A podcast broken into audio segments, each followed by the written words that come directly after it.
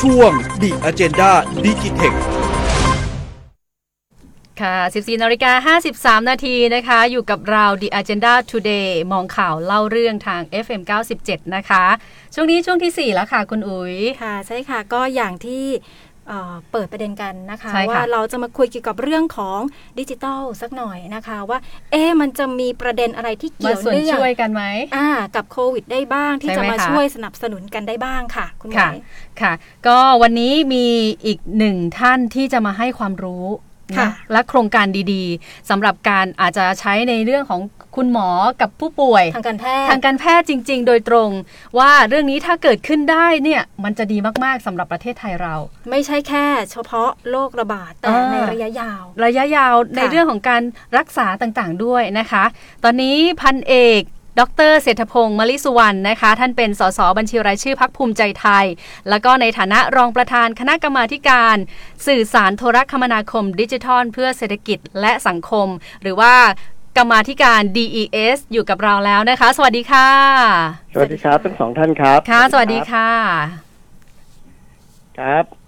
ขอบพระคุณนะคะสำหรับการมาพูดคุยในเรื่องโครงการดีๆ นั่นก็คือโครงการ telemedicine นะคะ โครงการนี้เป็นยังไงเป็นมายังไงคะท่านคืออย่างนี้ครับเอ่อเอ่อตอนที่อยู่ในช่วงเอ่อการหาเสียงเลือกตั้งนั้นทางพรรคภูมิใจไทยนี่ก็มีการเอ่อเอ่อ นำเสนอนโยบายเอ่อทางด้านเกี่ยวข้องกับ telemedicine หรือการแพทย์ทางไกลผ่านระบบอินเทอร์เน็ตค่ะความเร็วสูงนะครับเอ่อก็ไม่คิดเลยว่าในวันนี้มันจะเป็นประเด็นที่สำคัญขึ้นมาสำคัญมากเลยค่ะตอนนี้ครับวิกฤตครั้งเนี้ยก็ทำให้เห็นว่าเทคโนโลยีทางด้านการแพทย์ทางไกลเนี่ยกลับกลายเป็นเอ่อเครื่องมือที่สำคัญอย่างมาก เพราะว่าคุณหมอบุคลากรทางการแพทย์สาธารณสุขเราเนี่ยเนี่ยมีความเสี่ยงมากที่มีจะความสัผัสเสี่ยงจริงค่ะ ใช่ครับ เพราะฉะนั้นเครื่องมือต่างๆที่จะทำให้ลดความเสี่ยงเนี่ยมันก็เกิดความสำคัญขึ้นมานะครับค่ะอ่าดังนั้นเองไม่ว่าจะเป็นแพลตฟอร์ม หรือแม้แต่เครื่องมือที่ทำให้แพทย์ได้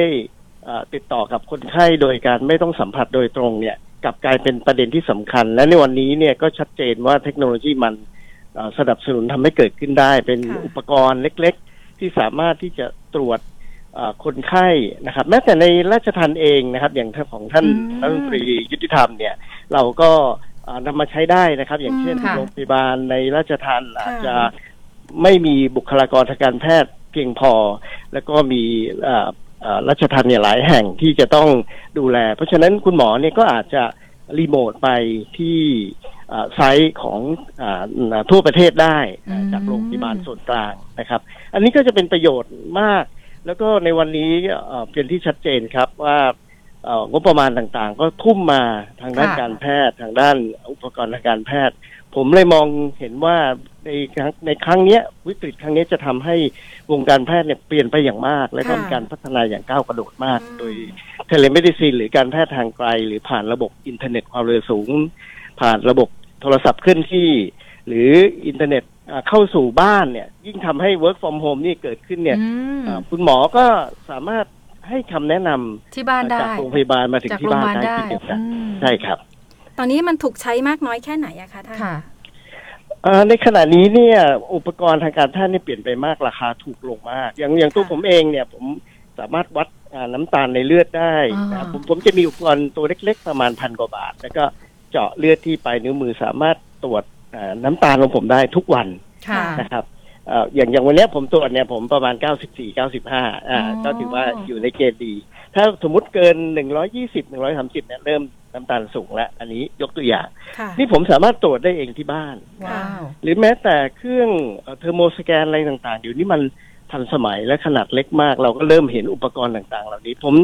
เอ่อจึงมองเห็นว่าในครั้งเนี้ยวิกฤตครั้งเนี้ยจะทำให้เกิดโอกาสใน เรื่องของการพัรัฒกนาษาทางไกลอืมพัฒนาการต่างๆ อย่างก้าวกระโดดมากนะครับเอ่อค่ะโดยเฉพาะอย่างยิ่งเอ่อวงการแพทย์เอ่อสาธารณสุขเนี่ยจะเป็นนกลไกที่สำคัญที่จะทำให้เกิดการแก้ปัญหาวิกฤตของประเทศครั้งนี้เอ่อในวันนี้เราอาจจะได้ข่าวทางเอ่อสำนักงานกสทช ก็ได้อนุมัติงบค่ะประมาณอ๋อหนึ่งพันล้านบาท เพื่อที่จะสนับสนุนซึ่งถือว่าเป็นอิเป็นเทอร์เน็ตเงินไม่มากนะคะหรอกครับ แต่ว่าก็เป็นจุดเริ่มต้นที่สำคัญที่จะช่วยส่งเสริมสนับสนุนทางกรรมธิการเอ่อ DES ก็ชื่นชมแล้วก็สนับสนุนให้นำเอาเงินที่เป็นกองทุนของกสทช มาใช้ให้เป็นประโยชน์ในครั้งนี้ด้วยครับ ค่ะ แล้วมีความพร้อมมากน้อยแค่ไหนคะ ที่ถ้าจะเริ่มแล้วก็ใช้กันอย่างทั่วถึงทั่วทั่วทุกโรงพยาบาลทุกที่เลยอะค่ะ เออผมว่ามันขึ้นอยู่กับเอ่อโรงพยาบาลด้วยนะครับ อืม ว่าโรงพยาบาลแต่ละโรงพยาบาลเนี่ยเขาจะจะมีภารกิจอ่าเน้นในอ่าผู้ป่วยที่แตกต่างกัน เพราะว่าโรงพยาบาลขนาดใหญ่เนี่ยก็จะรับผิดชอบอาในรูปแบบหนึ่ง โรงพยาบาลในระดับตำบลเนี่ยรพสตก็จะต้องใช้